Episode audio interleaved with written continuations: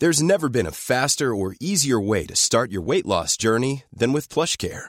PlushCare accepts most insurance plans and gives you online access to board-certified physicians who can prescribe FDA-approved weight loss medications like Wegovy and Zepbound for those who qualify. Take charge of your health and speak with a board-certified physician about a weight loss plan that's right for you. Get started today at plushcare.com slash weight loss. That's plushcare.com slash weight loss. plushcare.com slash weight loss. The Premier League All Access podcast is proud to be brought to you by Ladbrokes. Stay ahead of all the big games in the best league in the world, the Premier League. With the latest odds, form guides, expert opinions, and more, the fans are the players at Ladbrokes. Are you in? Let's go. Play at ladbrokes.com, 18 plus, begambleaware.org. T's and C's apply.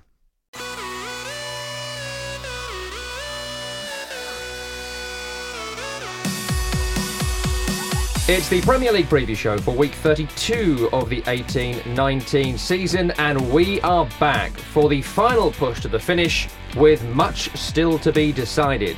Liverpool top the table with Manchester City in second, but the champions have a game in hand, which just happens to be a Manchester derby in April. It's a North London 1 2 in positions 3 and 4, with United and Chelsea snapping at their heels. Well, not Chelsea so much. They've still got Maurizio Sarri in charge.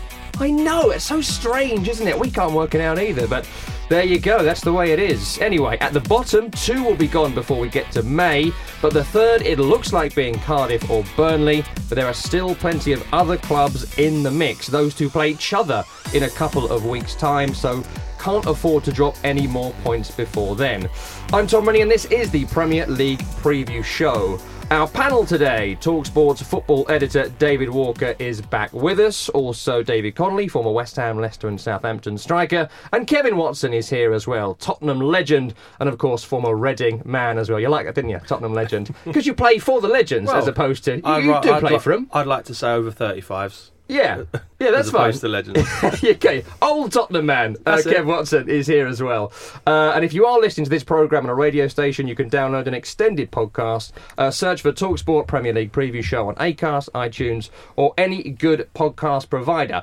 Right, lads, let's get into match one, the big one of the weekend. We thought this might actually a bit of a be a bit of a title decider a few weeks ago, but of course Tottenham have, have fallen apart a bit. It's Liverpool against Tottenham on Sunday, 4:30 kickoff. Liverpool unbeaten in their last 36 home matches. If they avoid defeat here, it will be the joint second longest unbeaten home run in the competition's history. Chelsea from 04 to 08, and Man City 10 to 12 have better runs right now. Spurs winless in their last four Premier League games, one uh, one draw uh, and three defeats in that time. If they lose or draw this one, it'll be their worst run since under Harry Redknapp back in 2012. Uh, Kev, let's come to you first on this. Tottenham Hotspur. Danny Rose this week has said the season has been a real test of character for Tottenham. Uh, they're out of the title race, defending uh, the rear at the moment from those teams behind them. But this week, not only have they got the game against Liverpool, which I want to get to, of course, but also they've got their first game at brand new Tottenham Hotspur Stadium, all shiny and ready to go. The electricity works, the water is running, uh, the artisanal cheese is ready. Um, seems a bit unfair, doesn't it, that they could be approaching this stage of the season and they're defending their Champions League position as we kind of thought they would be at the start of the year, and now they get this massive boost of, of going into their new ground this week. It seems a bit wrong, doesn't it? Well, you say massive boost. I mean, it's worked against other clubs, hasn't it? Arsenal, when they first went into the Emirates, it didn't quite work for them. Your team, West Ham, definitely didn't work for them when they went to the London Stadium. You had to get that in, didn't you? Yeah, well, I'm I knew you were going just, there immediately. Just comparisons, just comparisons.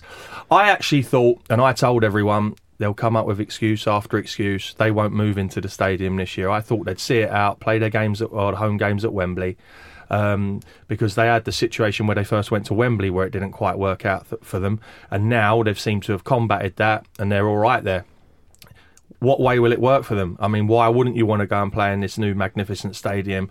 However, the surroundings are different. The pitch dimensions will probably be different. It's a whole different arena for them to go and play in.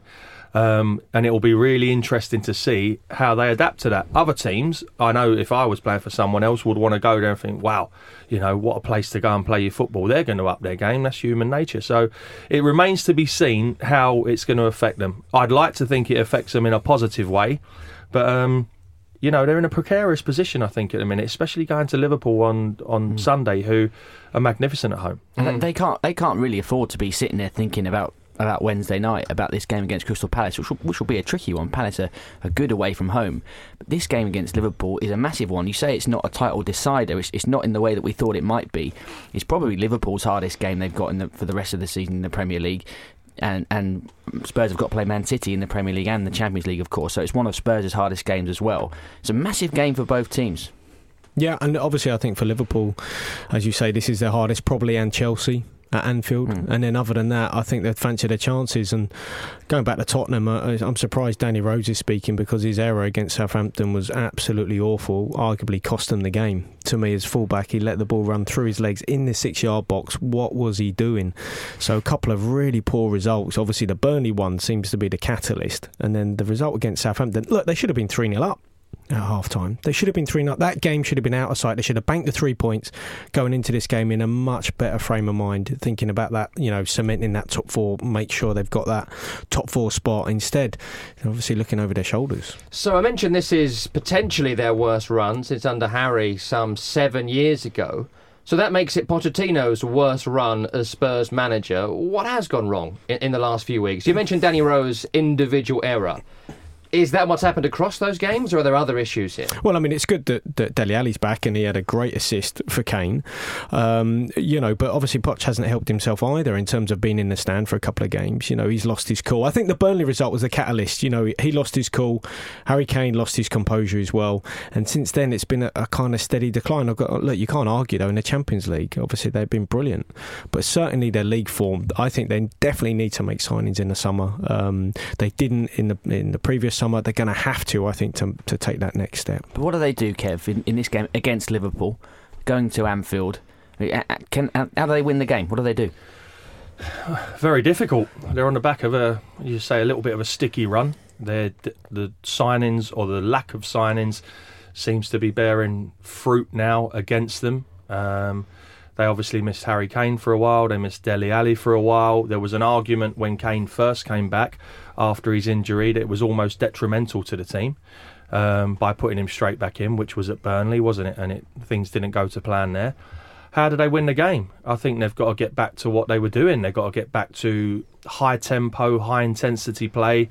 And I was just looking at the, the fixtures, and it's it's almost like they need to go there and win. I don't think a draw, they'll take a draw, yes, because any draw at Liverpool, whoever you are, is a fantastic result. But when you look at the other fixtures, Manchester United at home to Watford, you're expecting a home win.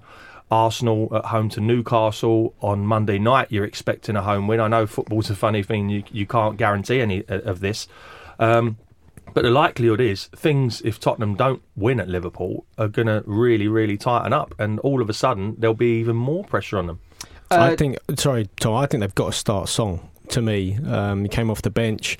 I think he probably. I think they need to go for the win. Whether it's a front mm. two, whether it's Kane and Son as that front two. Um, I think Ben Davies might come in at left back.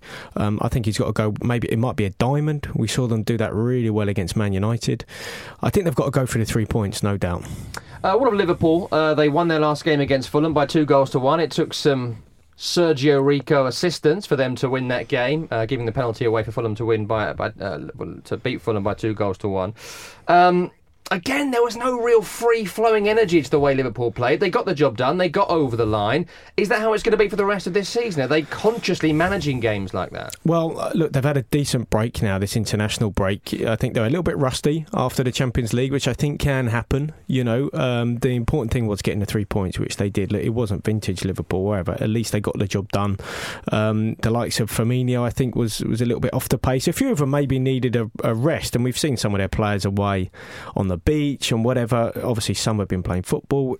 I think they really needed that break, not only the game time physically, but mentally. And I think they're going to be really up for this game. I fancy them to get the three points, Liverpool. And top during that break as well, which is, is psychologically so important at this stage. Yeah, it certainly is. I, I think at Fulham they were lethargic. I think it's well documented how Klopp trains his teams. You know, it's high intensity, almost like how they play matches. You know, he won't suffer any any passengers.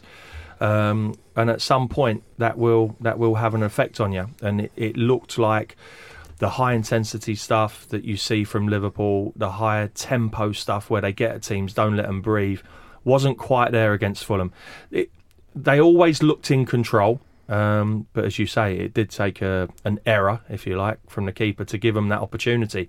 They just always looked in control, but it was all too slow for me, and, and they didn't really shift Fulham about the way that we've seen them move other teams about and, and upset team shape. It was all too easy, all in front of Fulham, and they were fortunate in the end to get the three points. I mean, one thing is they're not going to give away many goals, right? I mean, they conceded one against Fulham. You know, if the likes of Van Dijk, who's had a terrific international break, you know, uh, they conceded what a goal a game, half a goal a game. You know, are Tottenham going to score any more than one?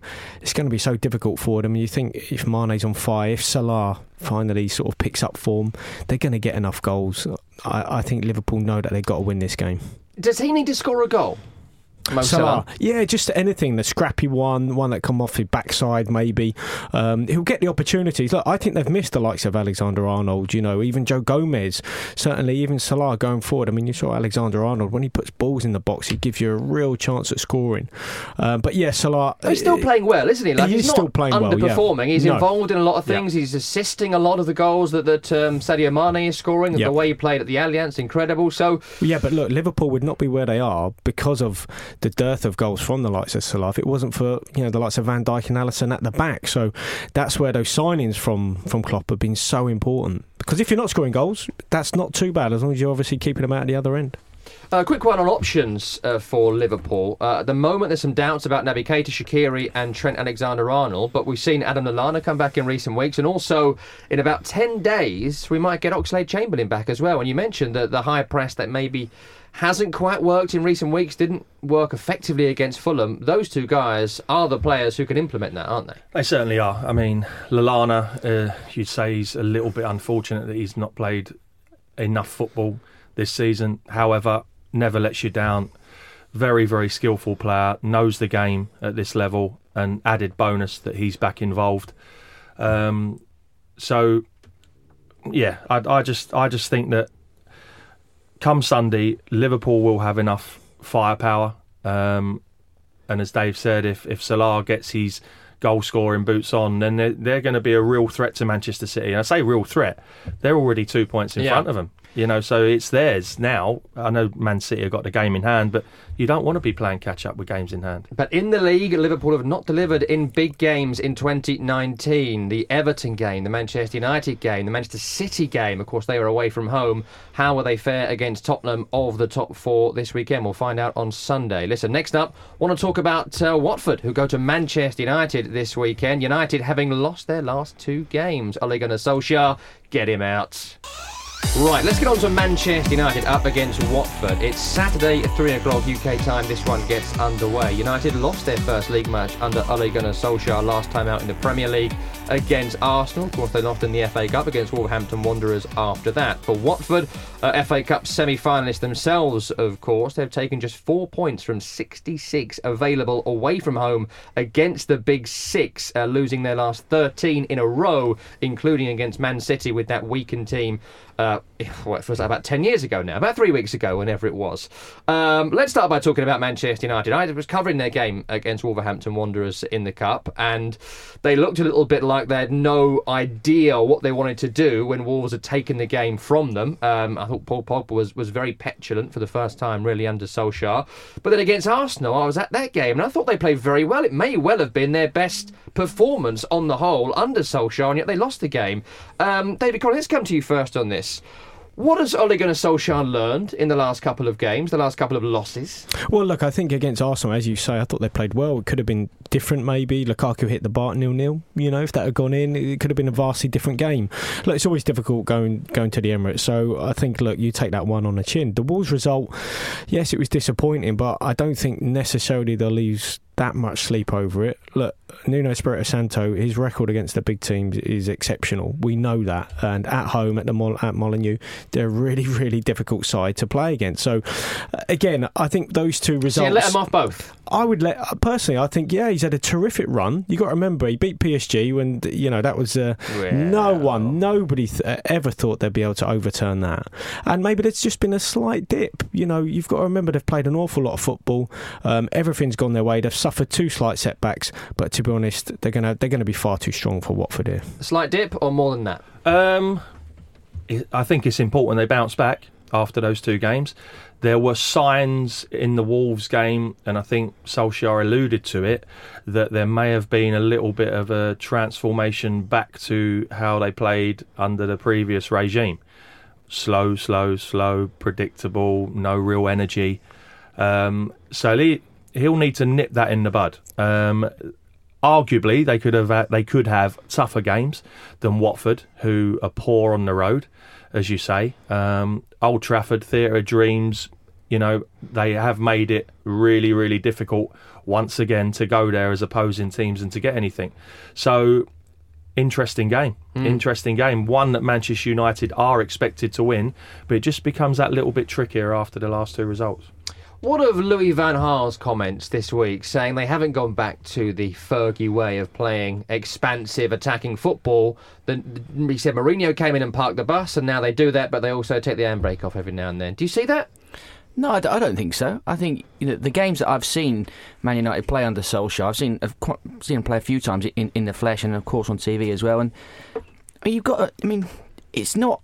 We, we, we do get caught up in a little bit in this romanticism and this idea that that Fergie every single game that he played was 4-4-2 and everyone was bombing forward all the time. He didn't do that. He changed it tactically. He went away in Europe and he had to adapt because they they were not getting anywhere in the Champions League in the 90s and then they changed it in the latter part of that decade and they won it and he had to change. He had to adapt. He wasn't always free-flowing attacking football all the time. Hmm. That just simply wasn't the case. Justin Van Gaal revisionism. Halifax. That's the only And place. Solskjaer is the same. Not every single game can you just bomb forward and just blow everyone out of the water. You can't do that. You've got to change it up. And he's good enough to do that.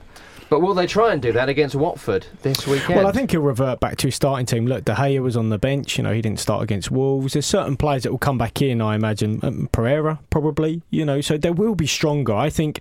I think he tried to shuffle his pack. Arguably against Wolves, I think he should have shuffled it a little bit more. To be honest, with the games that they had, um, look at Watford. They made seven changes, didn't they? Um, and and obviously got through against Palace. Worked out. and it worked out. So you know, I think Ole's learning all the time. You know, he learned from the first game in the Champions League against PSG. You know, he then implemented that in the second leg, and I, I just think he's a cracking manager who's just learning on the job, and he's learning so so quickly. But he's going to have the odd dip, and I think it was just a tiny dip. They'll come out the other side. I don't see any problems for, for Manchester United on, on Saturday for this game from, from a Watford perspective. The, Watford have obviously got the semi final next Sunday at Wembley against Wolves, which is the, the biggest game of their season by some distance. Uh, they've also got a home game against Fulham on, on Tuesday. To interrupt, is that what Gracia thinks? Does he now think that the FA Cup semi-final is the biggest game of the season? Will he rest players this Does- weekend hey, and midweek? do you think he actually wants European football? Does Yes. he want to finish seventh? Well, if he if he doesn't, the club certainly do. Uh, and and I, I think he, he wants to finish as high as he can in the league, and Watford want Watford would love to be in Europe. I don't think they would see it as a burden. I think they they would they would treat it differently than, than say a club like Burnley did this season. I think they would, they would approach it. They'd be optimistic about it. They'd probably bolster the squad in certain areas if they needed to. But there's a, that's a long way away. There's a lot of football to be played between now and but eggs in the cut happening. basket, do you But think? I now? think so. I think it has to be. The fans are desperate for it. The fans have had Watford have been quite fortunate as a as a club to have reached uh, five semi-finals. Uh, in since they re- they reached the final in '84, and since then they've reached five FA Cup semi-finals, which is more than a lot of clubs will ever do, perhaps.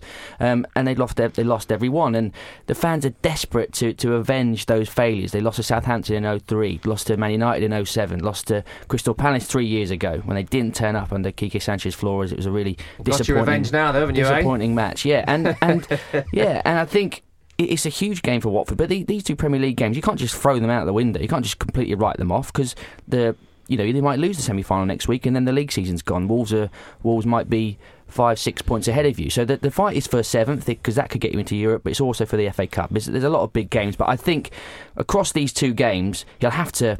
You'll have to shuffle the pack a little Yeah. bit. And you've got to protect people like Deulofeu, you've got to protect Troy Deeney. I'd be absolutely amazed, excuse me, if there wasn't a scenario like how they went to Manchester City. Amazed. It's not a free hit, but it's a game where we'll take whatever comes our way. We'll see Fulham off in the week hmm. and get a Yeah. free get our three points, and then it, you, you're right. You're in the semi final of the FA Cup. Yes, they want seventh. They're in not no man's land, but they'll be targeting, I think, Tuesday and Sunday as opposed to Manchester United on Yeah, Saturday. eighth in the cup final will be all right. You know, don't worry too much Well, about seventh at this stage. yeah, Uh, right, let's move on. Fulham against Manchester City. Fulham can only dream uh, of that kind of Watford scenario. They've got a, a kick-off at twelve thirty on Saturday. City, uh, they've got a great record against everyone, but this record against Fulham is really, really good. I've got to tell you this one. This is a great stat. This City haven't failed to score against Fulham in all competitions in twenty-three games, going back to March two thousand four, scoring fifty-one goals in that time which is an utter dominance of a team over an extended period. What, 15 years of just thrashing them? Uh, and Fulham at the moment, not a great Fulham side, as we know, conceding at least twice in each of their last 11 games and just a whole run of losses in that time. Um, I mean, is it even worth trying to predict this one? I mean, how many? Six or seven, do you think? The only thing I, I, want to ask about this game, obviously, man, you know, they should win it. We expect them to win it unless something goes disastrously wrong. But but David, as a, as a as a former international, is there any hope? I mean, Fulham are full of internationals as well, but d- does returning from an international break does that cause any disruption? Is there any negative effects that Man City could have potentially for a team like Fulham to take advantage of, or is that complete nonsense? No, I don't think so. I mean, uh, look at Leroy Sané, who was sensational for Germany. So I know sometimes I'd go away, I'd come back, and I'd train really, really well. And they're like, "Oh, go away more often," you know. you know, and that's obviously the effect that he can have on you. Um, you know, look at Raheem Sterling. I mean, you know, imagine how confident he is coming back into the City side. I don't see too many players that have had a bad international break there. You know, to be honest, Gundogan come on, he's had some game time. Um, you know, so all over the park, they just look in terrific form. I can't see Fulham getting. You know anything out of this? Look, he's had a he's had a really good impact. I think Scott Parker. Do you think? In what I think so. I think they've they've they've showed a bit of character, a bit of bottle. They've never been out of any game. To me, they've always been in. In, in with a chance. Look, they've still lost, but they've only been losing by the odd goal. I thought the Chelsea performance was decent. I know they got beat. I think it was by Leicester. Was it Yep. three one? Which Yep. was they're facing a Brendan Rodgers side who's implementing a new style, and I think that's always going to be a difficult one. But I think they've always showed that, certainly under Scott, that they've had. A, he's definitely had an impact. Look, he's not going to start winning games when they're playing the likes of Chelsea and No. and the likes of Man City. We know that, but he just needed to have a positive impact. I, I think he's done that. But obviously, City are in.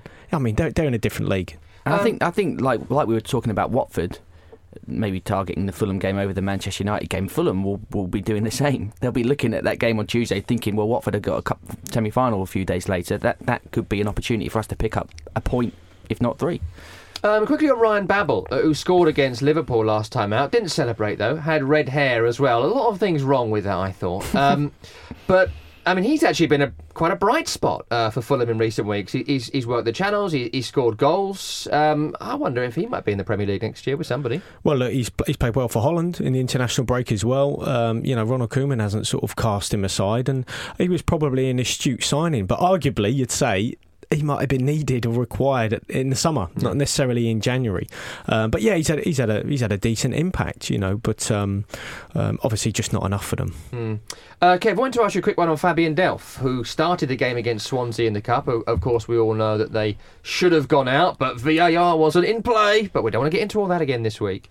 Uh, but he got taken off during the game, Fabian Delph. Began the game at left back and was pretty poor. Has he lost the trust of, of Pep Guardiola, do you think? And, and is it going to be Zinchenko for the rest of the season? Mendy could be back in a couple of weeks, but there's some doubts about him being back in the first yeah, team. it's, as well. it's a it's a difficult one because he he played left back a lot of games, didn't he, at the start of this this season, and, he And was last very season, last yeah. season, he, really. yeah. yeah. and last he made he made the spot his own. Um, so you've got to ask the question: What's happened? Has there has something happened behind the scenes, or but for him to be? I think Zinchenko's improved actually. Yeah, as well. Zinchenko When has he's improved, Played, He's yeah. got the trust of Pep, and I think Sterling. Um, I think Delph. He's had good games. He's done. Well. He's clearly an adaptable player, someone that will work hard and will give everything for the team in that in out of his natural position. But you, you must have done it. I don't know. Mm. Occasionally, if you must have played out of position sometimes.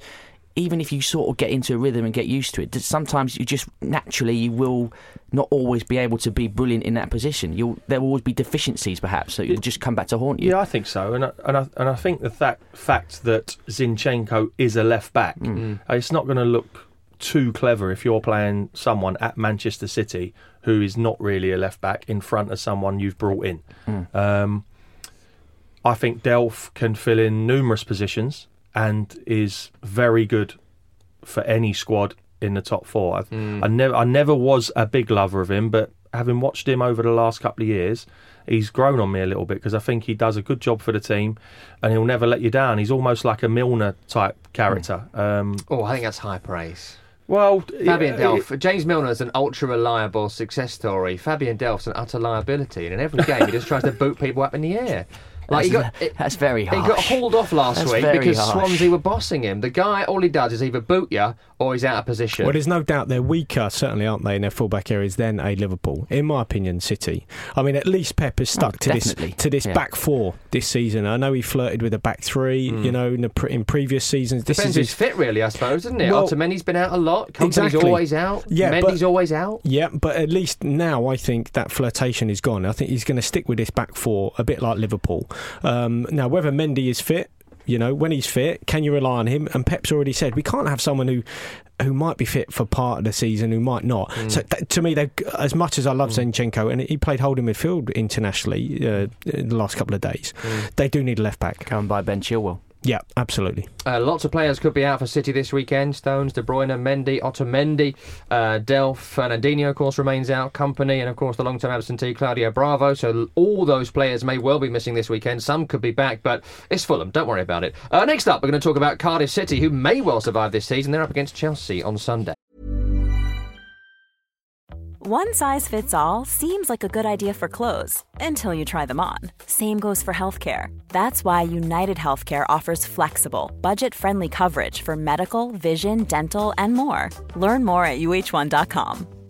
Quality sleep is essential. That's why the Sleep Number Smart Bed is designed for your ever evolving sleep needs. Need a bed that's firmer or softer on either side? Helps you sleep at a comfortable temperature? Sleep Number Smart Beds let you individualize your comfort so you sleep better together. JD Power ranks Sleep Number number 1 in customer satisfaction with mattresses purchased in-store. And now, save 50% on the Sleep Number limited edition Smart Bed for a limited time. For JD Power 2023 award information, visit jdpower.com/awards. Only at a Sleep Number store or sleepnumber.com.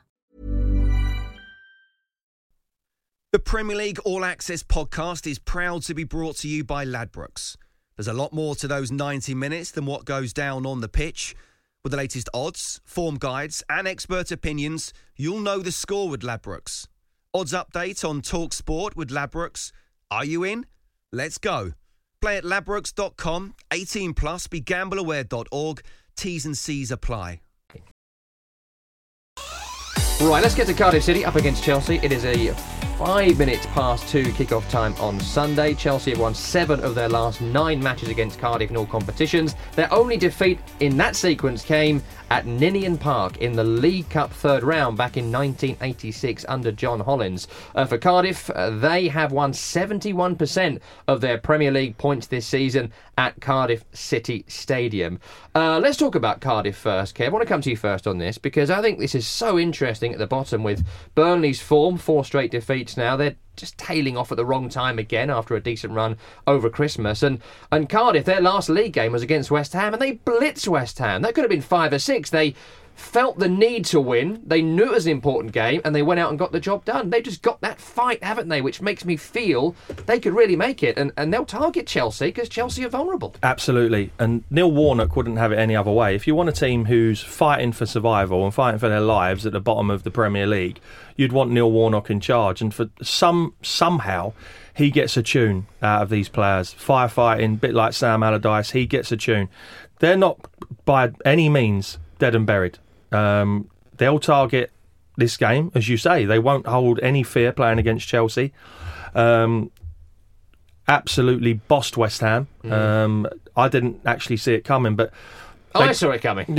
they just, uh, for me, they don't know when they're beaten, and it, it'll be tough for them because Chelsea are a, a good side. Let's get it right. They've not been amazing this year, but they'll still expect to go there and win. It won't be um, as easy as I think a lot of people think it will be for Chelsea to go there and, and, and win a game of football. And the issue is, David Connolly, is that if you stop Jorginho and you stop Eden Hazard, you stop Chelsea. And Cardiff have got people like Harry Arter, Joe Ralls. You put one of them on Jorginho, boot him off the pitch, they're done, aren't they? They're finished. Look, uh, to me, Cardiff, uh, I think they caught West Ham on a bad day, and I think it's a typical West Ham performance, you know, going there and getting beat. Um, they got hammered against Watford. They got hammered by Everton. They got hammered by Wolves. It wouldn't surprise me if they got hammered by Chelsea. Mm-hmm. It really wouldn't. I just don't see that Cardiff have got enough to stay up. I think they got lucky uh, in the West Ham game. They've got difficult games. They've got to play Liverpool as well. They've got to play Man City. So to me, I think they've got it all to do. And I think maybe the West Ham result was a bit of an anomaly. Any hope we just gave Cardiff fans ripped from them by David Connolly? well, we'll see. I mean, you know, I, I think Chelsea, when they're on form, you know, I've, I've seen them in the Europa League, and and uh, at times they've looked absolutely sensational. I don't know how you can play ten games in the Europa League, beat someone what eight 0 10 0 on aggregate. You know, that late in the competition, it just shows you the the lack of quality, really. But going back to the league, they'll have far too much. I think They- for, they should do. for Cardiff. They should do, and I I think the the press conference will be interesting this, this week before the before the game, the Chelsea press conference, because you're going to get a lot of questions to Sarri saying Hudson Odoi just started a game for England, came on uh, in the game at Wembley both times, had an impact, looked comfortable, looked assured, 18 year old, full international. Yet you won't give him a start. Why? Why? I He- mean, I can't see, I can't he'll understand get it. he'll get the questions, but I don't think he cares. He, I don't think he cares. You had the whole um, Kante should be playing instead of Mm. Jorginho um, stuff, didn't we, early Yeah. on in the season? Not And it budged. just water off a duck's back to him. He didn't care. He's the least his flexible manager we may have Yeah, ever Jor- had. Jorginho's his player. No, I want someone in there. He doesn't there do yoga, sorry, that's for sure. who, who can handle the ball, who's going to get us playing. I don't know why he, he thinks Kante can't do that because he can. Hmm. Uh, in my mind, um, one of the best in the world at that job. Uh, so to play him right of a free or left of a free, wherever he plays him in a fo- more forward role is is bizarre. It's odd, and, and, and if you're playing for Chelsea in that role, you've got to score 10 goals, otherwise, kind of pointless. Uh, briefly on Ross Barkley, uh, who I'd imagine will either start this game or come on in the 70th minute, one or the other. He was pretty good for England, wasn't he, across the, Hmm. across the two games? Very good in Montenegro. Yeah, pleased for him. Um, got his move from Everton. Um, came to Chelsea. Didn't really pull up many trees, did he? It was almost Conte like did not like him, did they, he? well, they were they were saying it was a chairman signing and not the manager signing at the time. Uh, had his injury problems, but he's now showing us the player he can be. Um, when he burst onto the scene at Everton, terrific. Next best thing, went off the boil, come back to the boil, got his move. Hasn't played, had injuries, but really pleased to see what he's doing now. Good footballer. he's got to do better in the league for me. Um, Ross But look, Montenegro were a really poor side. I think he should be scoring in goals in games like that. Scores in the Europa League, you know, but you're playing teams you're beating 8 10 0. He's got to start doing the Premier League. He got hammered at Everton. I think he's one of those players who's got it all, but he's got to start doing it on a weekly basis, you know, Mm. because he's got plenty of competition there. The likes of Loftus Cheek, uh, hot on his heels, and he's got to show why he should be in that team. Look, he's a big, powerful boy, isn't he? But he's got to start, you know, taking games by the scruff of the neck. And just finally on Chelsea before we move on, um, I was listening to Olivier Giroud earlier on today. He was saying that hopefully he'll get another deal at Chelsea because the impending potential uh, transfer window ban. So next season they might need to what just patch through with the likes of Olivier Giroud. I mean it's a mess, Chelsea, isn't it? All, all told, and they need major surgery, don't they, in the summer? Well, they've Eight got first team players need replacing potentially. Well, potentially. I mean, Eden Hazard to me is definitely he's gone. He's going to go. I, I, If they I- can allow him to if go, they can suppose, allow yeah. him to go, they've got Pulisic coming in. You got to remember, so they'll be both bolstered by him. Um, but otherwise, you know, it might be someone like Giroud who's the benefactor of of obviously the transfer uh, embargo. And too right, they should have it for what they've done with a lot of these young kids. Alleged at the moment. Let's, let's put that out there. Uh, right, let's move on. Burnley against Wolves, shall we? Saturday, three o'clock. We mentioned Cardiff City. Burnley, the other side, very much in the relegation mire right now. They lost 2 1 against Leicester City in their last match. Played against 10 men for 86 minutes in that game. Um, I mean, that is absolutely atrocious, isn't it? And Dave, I've got to ask you this, right? We, we watch a lot of football. We've covered Burnley a long time doing these shows. It's 2019. They've got Phil Bardsley banging it up to Peter Crouch. That's a joke, isn't it? It doesn't look great, does it? But uh, the thing is, it, if it works for them, fine. It's about winning football matches in their position. Um, and, and it looked like for a time that they'd found their rhythm again. And they, they pulled clear of trouble. They had that terrible run. Then they went on a, on a, on a very good spell over seven or eight games. And we thought, okay, they're going to motor on now. Then they've lost the last few. And all of a sudden, they're back deep in trouble again. And I think, as David said earlier, if, if they're going to stay up, it'll be because Cardiff are worse, as a, as opposed to them being worthy of themselves. To be honest, you know. But you would be very concerned if you're if you're a Burnley supporter. They're right on the brink. They've conceded apparently nine goals at the 90th minute or later, which is a worry for a side like, um, you know, Sean Dyche's teams who obviously work hard, you know, British style game, um, put everything into it, you know, your 4 4 2s, and they're trying to get back to that, you know, second balls, etc. But to concede so many late goals, you know, puts you under massive pressure. And they're not big scorers, right? And they've had the emergence of young Dwight McNeil, who's been, who's been brilliant. But apart from that, they're. Trained they're with the England first team o- over the international break. yeah. Um, but kind of apart from that, they've really struggled, haven't they? You know, this season, and they've got to start spending money. I think Chris Wood is still their most expensive at 15 mil. I think only Cardiff have spent less. You know, for a side that was in the Europa League last season, you know, I think I think they've got me investing a bit more. So you mentioned earlier on you didn't see Cardiff having enough to stay in the Premier League. Why do you see Burnley thereby having enough to stay? I think they've got better players, much better players. I think they've got a better manager. Phil Bardsley, better player than um, Yeah, than absolutely. what Cardiff have yeah, got? I mean, I don't know what's Peter has Phil, has Phil done anything wrong to you, Phil? He's 35 year old past it fullback. I just think it's well, odd. I just think Sean Dyche, he- he'll He'd find be playing up front at Cardiff. Yeah, possibly. Um, I, I- do you really think that each individual player? I mean, I'm looking at Harry Arter. I think Harry Arter's better than what, what they've got. I think Joe Ralls is just as good. Oumar Niasse, I've always liked that chaos-causing centre forward. He's, you know, I like him. The goalkeeper. You know, I think this Neil Weatheridge is a good goalkeeper. Tom Heaton's form has suddenly trailed off into Hey, the look, I think Sean Dyche is, he, you know, his his style is um, evolving, and they're always evolving there in terms of they are what they are, right? They're not going to get away from their way of playing. Their way of playing is, and it's just a, a constant refinement of it, I guess. Always looking for the next one. You got to remember, look, they've sold the likes of Keane and Lost a lot of good you know players, they've yeah. lost a lot of good players. I mean, he's brought so much money into that club, and basically only really signed Chris Wood and a few others. So give me a bit more cash, bit more time. He'll be fine. I'm I'm I'm with Dave. I think that the only reason Burnley will stay in the league is because Cardiff are worse or get worse results from here on in. Lost their last four, conceded eleven goals. That's going to affect confidence, whoever you are. Um, route one, old school football, worked to a point and has worked to a point. Are they being found out now? Hmm. It's, I think it's pretty simple. And if you're going to get found out by anyone in the Premier League, it, it may well be a team like Wolverhampton Wanderers, who have been underestimated at times this season. I think everyone has started to realise just how good they are. And up hmm. front right now, in Diogo Jota and Raul Jimenez, they may well have the best strike partnership on form right now in the league. Yeah, I, I, absolutely, and I think it's two completely contrasting styles that are going to face each other on uh, on Saturday. Um, Wolves have struggled against some of the they- weaker teams, there, haven't yeah, they have. Lost They, twice lost, against Huddersfield. yes. they have. That- but, I mean, Were you about to say that? Because we're both equally shocked that that's happened. Yes. That's weird, isn't it? When they've played the bigger teams, if you like, and I watched them the other week, and I can't remember who it was. They sat in and frustrated the bigger team because they knew they wasn't going to have a, as much of the ball? The Chelsea was it the Chelsea It game? was. It might have been Chelsea. They And knew they weren't going to have as much Yep. of the ball, so they sat in. Where when they're playing the so-called lesser lights, the onus is on them to have more of the ball, and I think they're better at breaking up play Very and, good. Mm. going, um, almost like counter-attacking football. So they're going to be bombarded by high balls into the box, long balls, as you say, from your mate Bardsley, smacking it up the front. Stick it out, Phil. Um, Change the tactic. Do it from the other angle. and they've got to deal with that. However, I think they'll be expected to have more of the ball than Burnley. So it's a it'll be an interesting game. This one. Look, they nearly beat Chelsea. You got to Yeah. remember at Stamford Bridge. Um, I've also seen them. I've seen them at Molineux against Man City again. They sat in, were deep, you know, try and break us down. But look, when you, you got Conor Coady, you got Willy Boly, they got enough height in their side, I think, to deal with any sort of threats that Burnley have. And going forward, I mean, their possession play is so good. Mm. I mean, they've, they've been such a, a a real great addition. They've really enhanced the Premier League, certainly. maybe some hope for Burnley that Wolves might be thinking, like Watford, uh, like Brighton, uh, about the FA Cup semi finals coming up. Maybe that's a little opening there for Burnley. We shall see. Uh, right, next up, five games to get through. Quick fire. We're going to get to West Ham Everton next.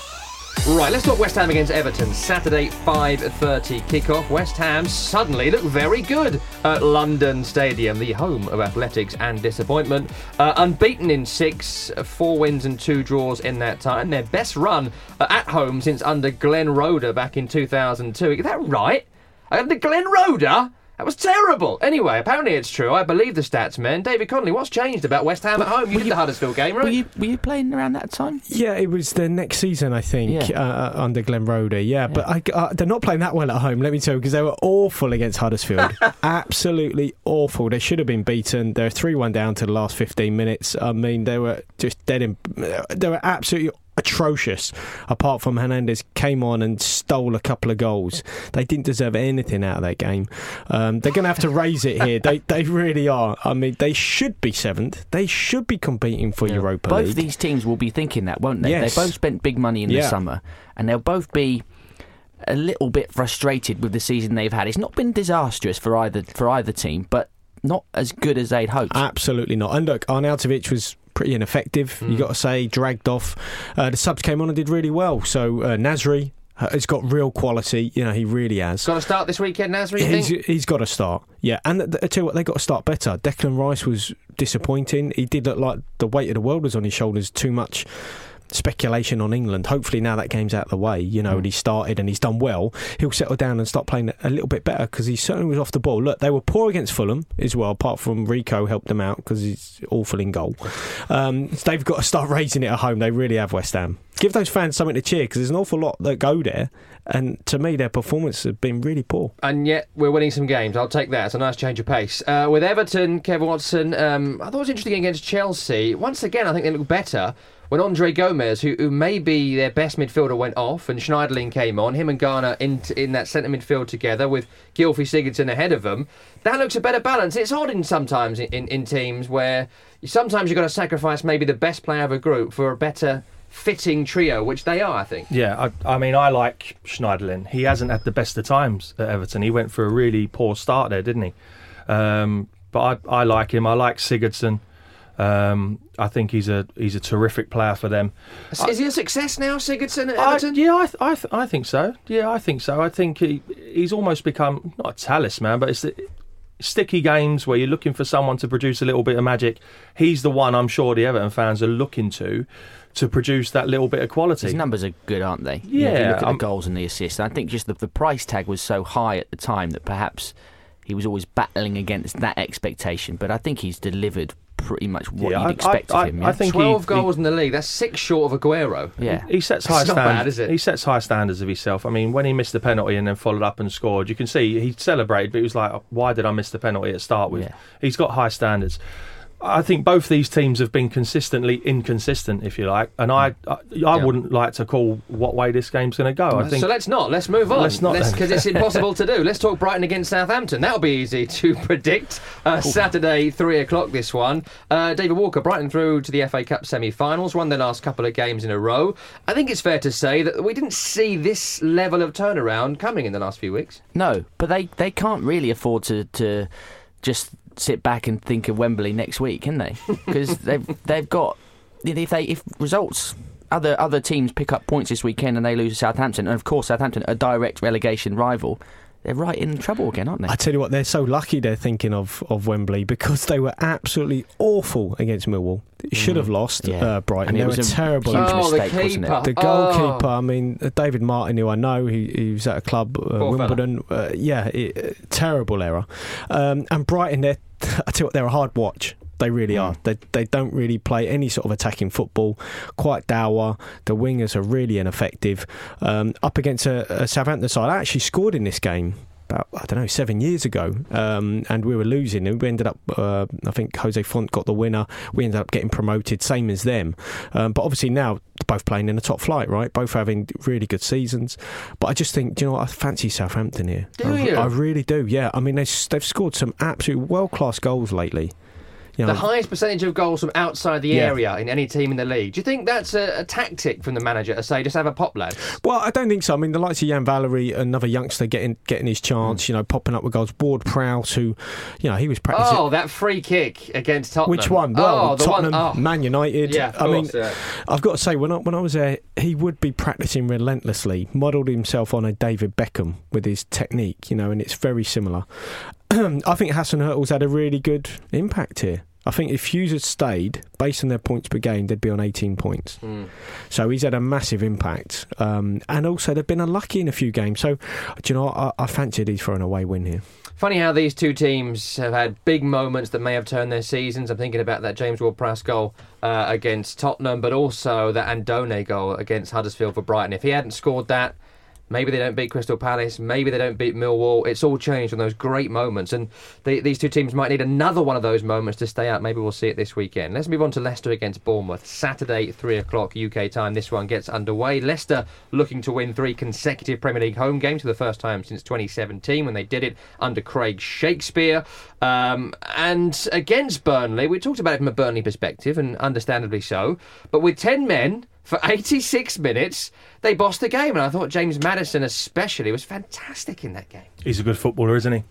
Um, I think Brendan, he's not silly. He knew that um, this was an opportunity for him to come in with a good group of players and do well. Um, obviously, the first game against Watford, I didn't think they played that badly, actually. Um, they were unfortunate to, to lose in the new last minute. A formation. draw, I think, would have been fair. They, yeah. uh, with 10 minutes to go, there was only one team going to win that game, and it, wa- so. and it wasn't going to be Watford. But Yeah. we know what football's like. Last minute, counter attack, they lose. But you could see enough. You could see enough for him, what he's going to work with, and he's got good players. Um, doesn't surprise me they've won the last two games. I think they're they're exciting to watch. He'll get them playing. Brendan, he was the youth team manager at Reading when I was there. You could see all he wanted to do football, football, football. No route one. It was play, play, play, and that's how his teams uh, are set up to play. Um, big fan, big Yeah. fan, and I think he's got good players. Could be the right boss at the right time at the right club. Uh, on Leicester City as well, I want to ask you about Wes Morgan, uh, who scored the winning goal against Burnley, uh, David Connolly, and signed a new contract as well. Important to have these kind of veteran kind of men around the squad, if not the team. Yeah, I mean, you, you, the likes of Morgan, Schmeichel, you know, we can keep going. Vardy, they've been a key part of, of that successful side, haven't they? You know, and uh, uh, he's been terrific. Often, I guess, um, criticised, maybe thinking he's over the hill or he's past his sell by date, we can get someone else. But actually, you know, he's still shown his worth. And, you know, Brendan Rodgers is not afraid, I don't think, to make those calls, you know, in terms of keeping the place a happy camp. You know, I think he made arguably the mistake with, with Stevie G at Liverpool, you know, in terms of maybe shunting him aside a little bit too early. But I don't Yeah. think he'll do that at Leicester with the likes of Morgan and Vardy. Yeah, good life lesson. Learning as a manager. Who'd have thought it? Uh, that's something they can do. Uh, on Bournemouth, got to ask you about Ryan Fraser. Back to form uh, as Callum Wilson gets back to fitness. That's not a coincidence, that is it? Really? Not really. Um, again, enjoy watching him play. Old fashioned, direct, quick, runs at people. I'm Um, delighted to be back at Bournemouth after Scotland. No. Yeah, yeah, but he's you know he's a good footballer. Enjoy watching him. Creates chances, um, delivers, gets the ball in the box. Like watching him. Was Yeah. it Kazakhstan who beat them 3 0? Yeah, it was. Oh, But he didn't. He didn't so play bad, though. isn't it? He didn't play because of the artificial pitch, and I think Was he uh, allergic? Yeah, it's the grass, I think, or non non grass. Hay fever. I didn't realise he didn't play. I mean, uh, that's not an acceptable excuse, is it? Artificial, artificial Well, I believe that you know You some that? some players do struggle on it. Uh, you know, when you go from one surface to another and In terms of an inj- you know, getting injured. getting and stuff, injured, yeah, and you know he's had his fair share of problems, Ryan Fraser. But it just shows you the value of a loan. I saw him at loan at Mick McCarthy's Ipswich, you know, and he, he plied his trade a, a little bit lower down, and now great to see him. Obviously, the Yeah. likes of Brooks and even Fraser, you know, doing well in the Championship. Bang, doing it now in the Premier League. Let's go to Crystal Palace up against Huddersfield Town. Saturday, 3 o'clock UK time. This one gets underway. David Connolly, is it fair to say that Crystal Palace would have had a better chance of making the FA Cup semi finals if Wilfried Zaha had played? Yeah, I think so. Um, there's no doubt they do miss him, but how often have we said that this season he's been missing for an awful lot? Look, they're heavily reliant on him and Townsend and players like that, but actually Townsend's, I think, has been the one that's carried them a lot this Yeah. season as opposed to Zaha. Can you just you can just imagine right next Wednesday Palace away at Spurs, first game in the new stadium. Andros Townsend just cracks one in from 30 yards, spoils the party, doesn't celebrate.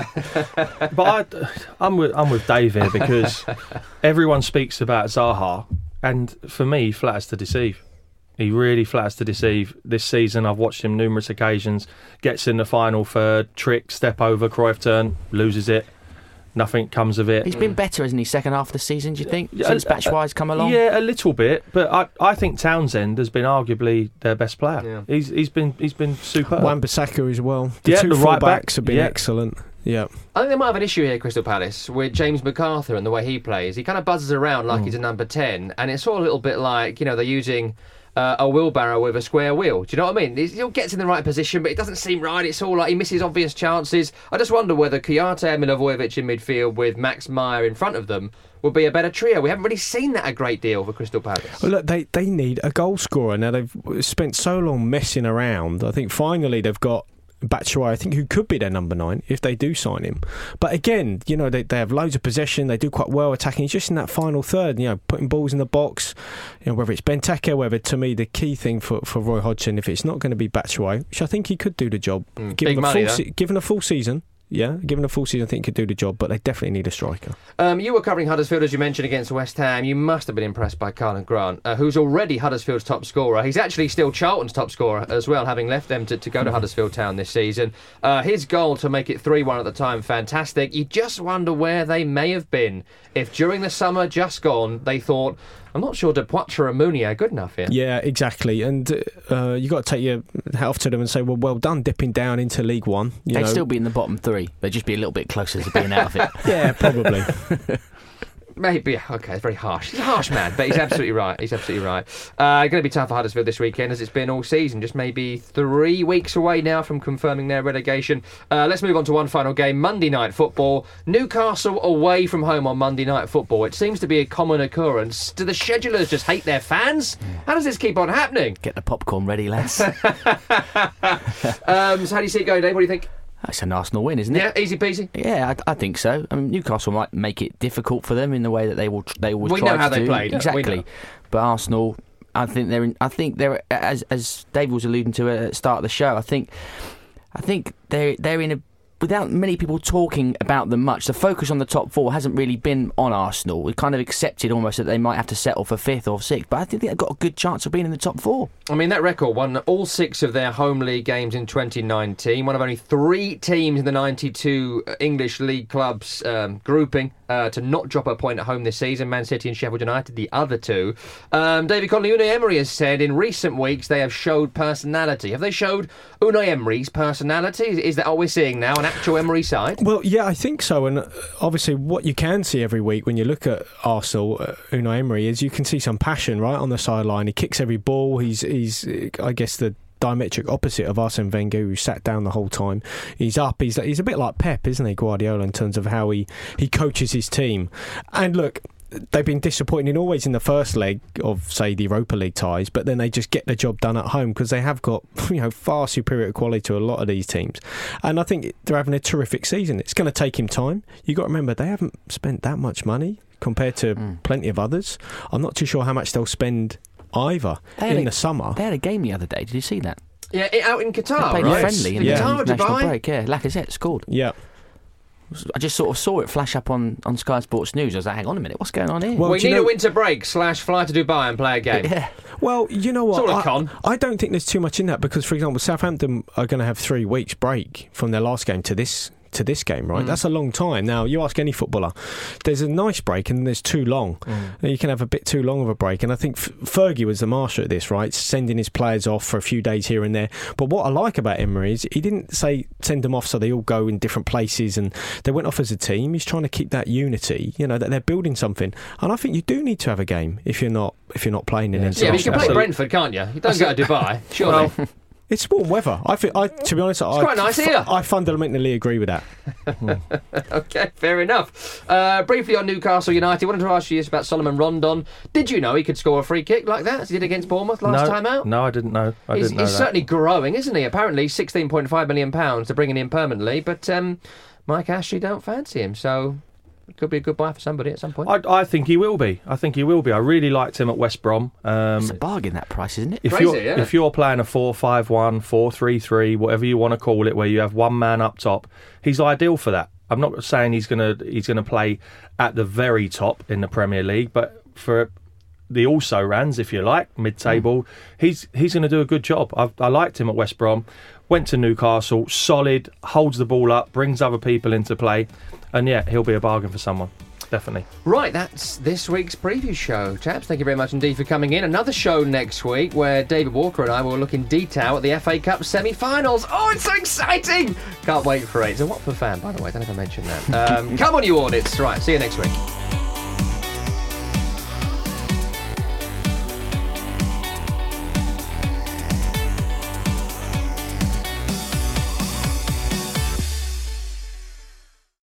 The Premier League All Access podcast is proud to be brought to you by Ladbrokes. The latest odds, we set them.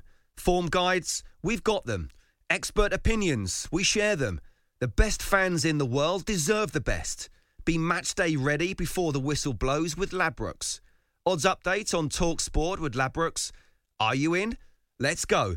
Play at ladbrokes.com. 18 plus. BeGambleAware.org. T's and C's apply. When you make decisions for your company, you look for the no brainers. And if you have a lot of mailing to do, stamps.com is the ultimate no brainer. It streamlines your processes to make your business more efficient, which makes you less busy. Mail checks, invoices, legal documents, and everything you need to keep your business running with stamps.com. Seamlessly connect with every major marketplace and shopping cart. Schedule package pickups and see your cheapest and fastest shipping options from different carriers with rates up to 89% off USPS and UPS rates. And with the stamps.com mobile app, you can take care of mailing and shipping wherever you are. Make the same no-brainer decision as over 1 million other businesses with stamps.com. Sign up with code program for a 4-week trial plus free postage and a free digital scale. No long-term commitments or contracts. That's stamps.com. Code program.